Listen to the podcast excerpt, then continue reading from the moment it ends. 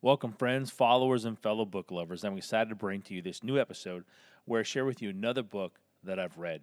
Some of the information in this episode is dated. For example, the old website is ironwill.net and the new website is turningleafs.com. Now, on to the book review. Uh, this book is called Exposed The Financial Matrix by a guy named Orrin Woodward. He's a New York Times best-selling author. Uh, he and his business partner Chris Brady have over 2 million books sold, if I remember the number correctly. Um, and Orrin wrote this book to help people understand the financial system that we are living in. And he calls it the financial matrix. And what he does is is he walks us through in this book how um, things are kind of structured right now in the world. Uh, what what he opens with is you may have felt the financial system is rigged. It is. You may have felt the financial system is taking advantage of you. It is. You may have wondered if there is something you can do about it. There is. Now, he he has a couple chapters in here that he um he goes through uh and and goes into um debt and inflation, compound interest. He goes into money and fractional reserve banking, central banks and the gold standard, uh, why the why how the financial matrix is kind of set up. He also talks about money, media, management, monopolies. He also talks about the force matrix versus free markets. And um, he talks about the importance of the Declaration of Independence and the American Constitution because it really set up um, freedom over force. And there, there's there's a ton of information in this book. Uh, as I was getting my haircut today, I was talking to my barber, who I gave a copy of um, of this book to to read, and he, he said he went through the first chapter, and he was like, "Whoa," and he went back and he um, reread it so that he could take notes and kind of look things up. Um, which, if you're reading a book, if you're if you're taking the time to sit down with something um, that's weightier than than a novel, uh, you know, you I definitely recommend that you do that. You get in and you um, take notes. I write my margins. Um, I underline. I star. Uh, highlighters. Whatever it is that helps you. Um, call out information that you deem is important to you. Now, what what he goes through it also is a little bit of um, detail about uh, money in the American uh, system, and and really that's the big focus because it's something that Orrin is very familiar with. He studied um, the U.S. dollar over time, uh, looking back over history, looking at numbers. Uh, he's a systems engineer by training. Um, and so he looks at a lot of things very systematically. And um, as some would say, even logically, okay? And so what, what Exposed does is it helps the use the reader, the user, ha, so used to working in the computer world. Um, what he does is he he gets into why um, things are the way they are. And one of the things that he talks about is how a central bank is not good for any country. Um, and how debt is the crutch that crushes households, companies, and economies. Um, in this case, one of the things he teaches us about is how the um, the U.S. dollar is what's called a fiat currency, meaning that it's money by mandate, that it's by law that you have to use it for all legal debts, things like that. Um, I guess to give a little background too, why, why he calls it the financial matrix is that in world history, he sees that he, sees three different matrices. The first one is slavery, physical control over physical people.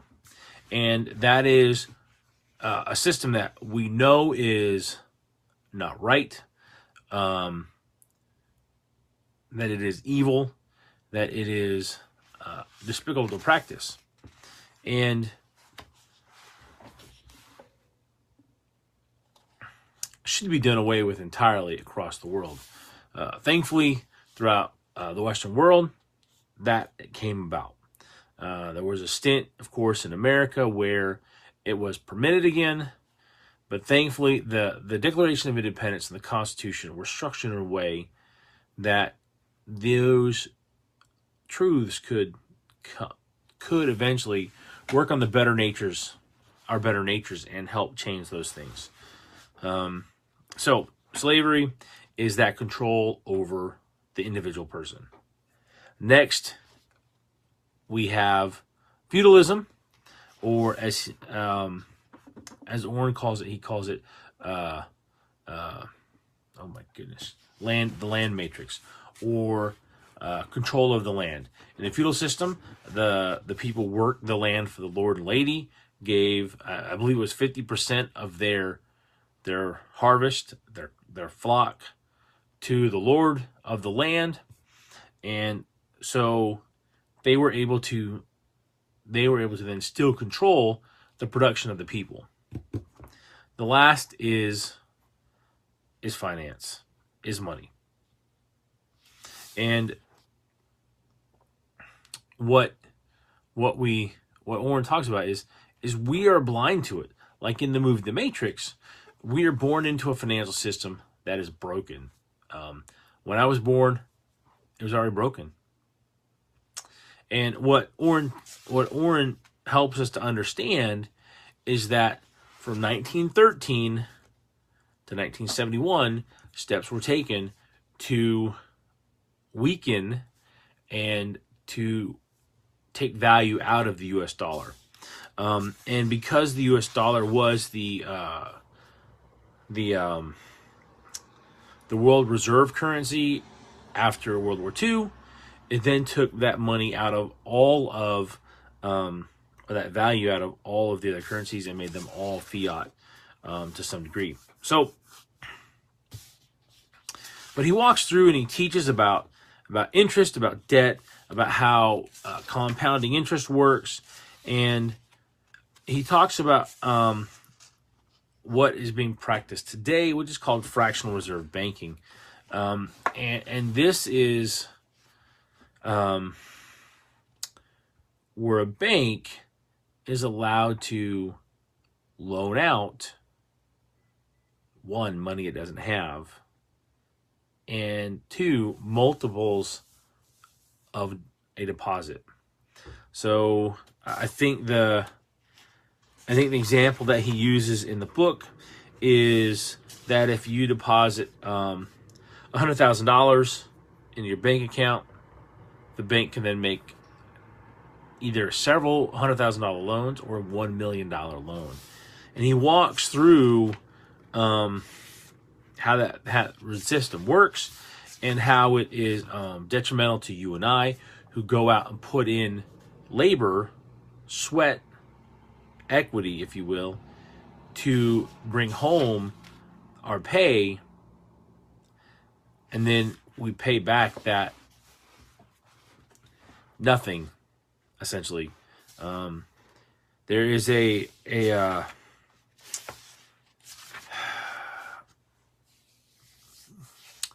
There was a court case, I want to say in the 60s, um, where the uh, the bank manager was asked, so if I opened up a bank today, how could I lend any money out to to people coming to me for a loan? And the bank manager admitted that they make it up out of thin air, which is pretty startling when you start to understand how the the financial reserve works, how the U.S. Treasury works, how they work in conjunction with the U.S. Treasury, and how that cycle is not good for for us. Um, it is known that the U.S. dollar has declined over time. Uh, from 1913, the institution of the the, the Federal Reserve, which is um, a private corporation, not a federal organization, and um, if the research that Orrin and other people have done is correct, there are also no reserves, no hard assets, gold or silver, to back the printing of all of this money, which is another thing is that another thing that makes it a fiat currency. There's no the, the true value of it is zero because there's no nothing behind it to back it up. Now, you might be thinking, well, why does it have to have gold and silver behind it? Gold and silver has been money for like 25 uh, no, 2500 it's been standardized money for like 2500 years. It's been used in barter and trade for like 5000 years as a store of value, which is essentially the earliest forms of money. Um, he goes into into uh, printing. He goes into the the how how things work, how how like into detail. It it's too much for me to even try to cover uh, in, in the limited time that we have here. Um, he provides diagrams and charts to really help the the reader visualize and see what he's talking about and understand the the concepts that he's trying to to teach and and provide us the information on. Um, he talks about so one of the things that, that the financial matrix does is it it follows the um the age old adage that um absolute power corrupts absolutely and when you look at how things are, that makes sense. Let me give you a prime example. Uh, I lost my house in my wife and I lost our house in 2015. We made some bad decisions. We didn't understand. Honestly, we did not understand how things worked. We thought there were some protections in place that were not. And uh, so we paid that price. Um, well, what I learned going through that process is because it was a federally backed loan, the uh, holder of the mortgage would, because we defaulted, would be paid the full value of the loan, and then they could turn around and sell the house. They got paid twice for a house. Um, there's a lot of other things that go on in the financial system that punishes you and I. Part part of it is because we don't get financial education in our schools, uh, and I, I don't mean accounting, I don't mean business math. I mean, real education about the importance of hard money, about the importance of not printing, the importance of not trying to control the the economy and letting the economy run on its own. Um, we can see how he points out how the absolute power of the financial matrix has pulled in all types of media, which if I remember correctly, in the U.S., most media, most TV, radio, uh, news, um, newspapers are all conglomerated under like six or seven companies. Um, we can look at the education system. It's designed and structured in a certain way where we aren't taught things. Um, you have religions that are supporting the financial matrix. You have um, charitable foundations. You have um, corporations that continue to pull others underneath them. Um,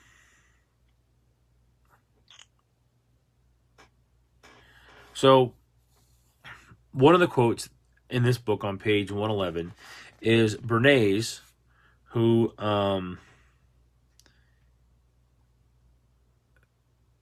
sorry, hold on. He's a father of public father of public relations, and the nephew of Sigmund Freud said that um, that you control the masses through subconscious manipulations, okay, and that's through the information you give, the information you keep, that you don't share, the spin that is put on the information that's that's put out there, and it really goes to show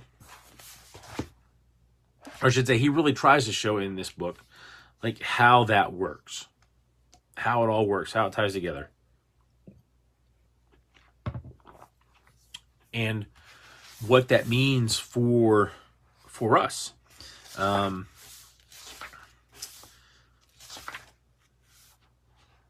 the free market, the, the absolute free market, which which has not been practiced in the United States in a long time um, there are a few company countries where there is a bit of a free market, and some things are completely um, open to the free market controls. We can look at things like um, um going back to the chart here, um, cell phones, and some software packages, TVs, some household furnishings. Some things have gone down in price because there's real competition. Um, college textbooks, college tuition has gone up.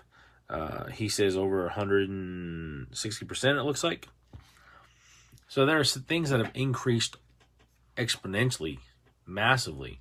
You know, one of the things I've learned from from following Orrin and, and studying things that he teaches about finances is that in the 70s, the average person could go to work, and pay for college. And incomes were a lot lower back in the 70s than they are today. And a person could go get a college degree if they wanted to. A person could buy a house and pay it off in fewer years than it takes now. Most people saved up uh, um, to buy their car. Uh, most people, you know, saved up to put the deposit down on their house. Uh, and, and, a lot of times today, that's not the case. There are, you know, zero down mortgages. Um, and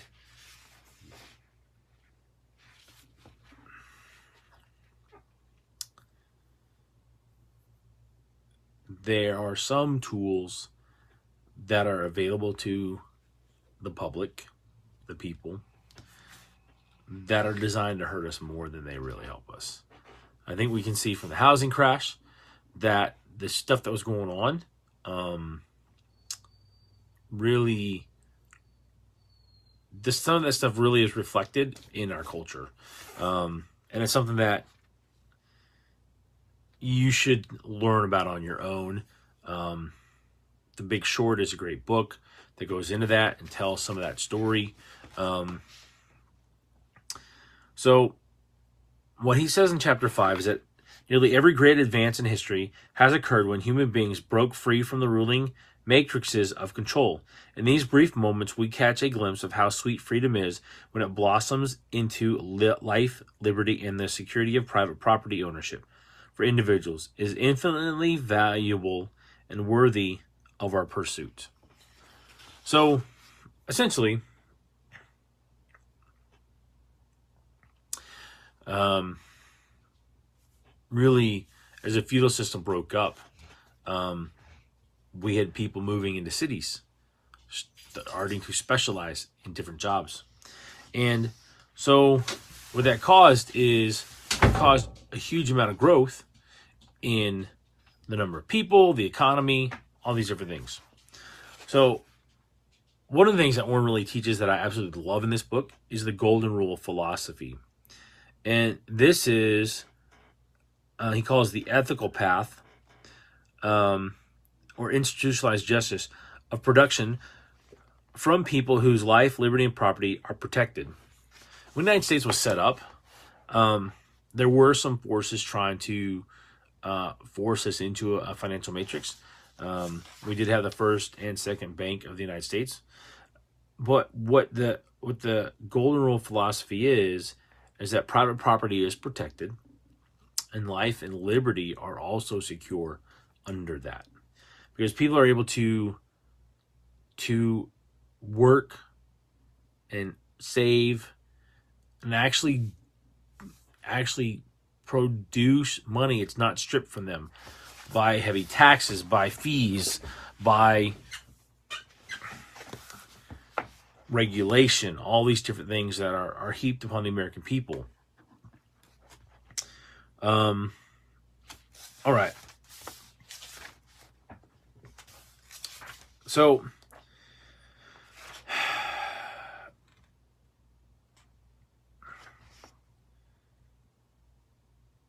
really what you need to understand is that if you have seen things in the world of finance, if you have seen things in housing, um, which is part of finance, if you see things in the media that don't seem right, um, get a hold of me and get you a copy of the book. Um, it is available exclusively right now um, through our partnership with with Life, uh, who Orrin is the uh, oh, He's one of the founders. He's the chairman of. He's a chair. That's the word. He's the chairman of the board. I was trying to think what he is. Um, of that company, and this is written in part for for us partners that people that partner with the company, but also for other people to to read and learn and understand that the golden rule philosophy, the financial matrix, that these things are real and and as I've studied finance from Orrin, as I've studied um, the things that Orrin and Chris teach in their 47 Principles Financial Fitness book, uh, I see very, I see much more clearly than I did before. Um, and when I see things that used to not make sense, and I see them again, I can see how that ties in um, to the financial matrix. So, uh, there's no way I can I, I, can really go through this book in depth. Um, I will tell you, you want a copy of this book. Um, because it will teach you things and help you understand more about the financial system that we live in and why it is not it's not good for creativity it's not good for freedom it's not good for liberty. You know um, it used to be that when you bought property that you owned it. And now we pay property taxes on things into perpetuity. Whole other story another another thing that Orrin teaches about in this book. My friends, thank you for joining me tonight. Thank you for listening to this episode. You can connect with me at turningleafs.com, L E A F S.com, where you will find my social media links in the footer on the page. If you're looking for someone to help you level up your leadership and people skills, that's what I do at Turning Leaf Solutions. You can connect with me on the website and book a free consultation from there. My friends, I hope that you go out and make it a great day, and I hope you go out and make it a great month.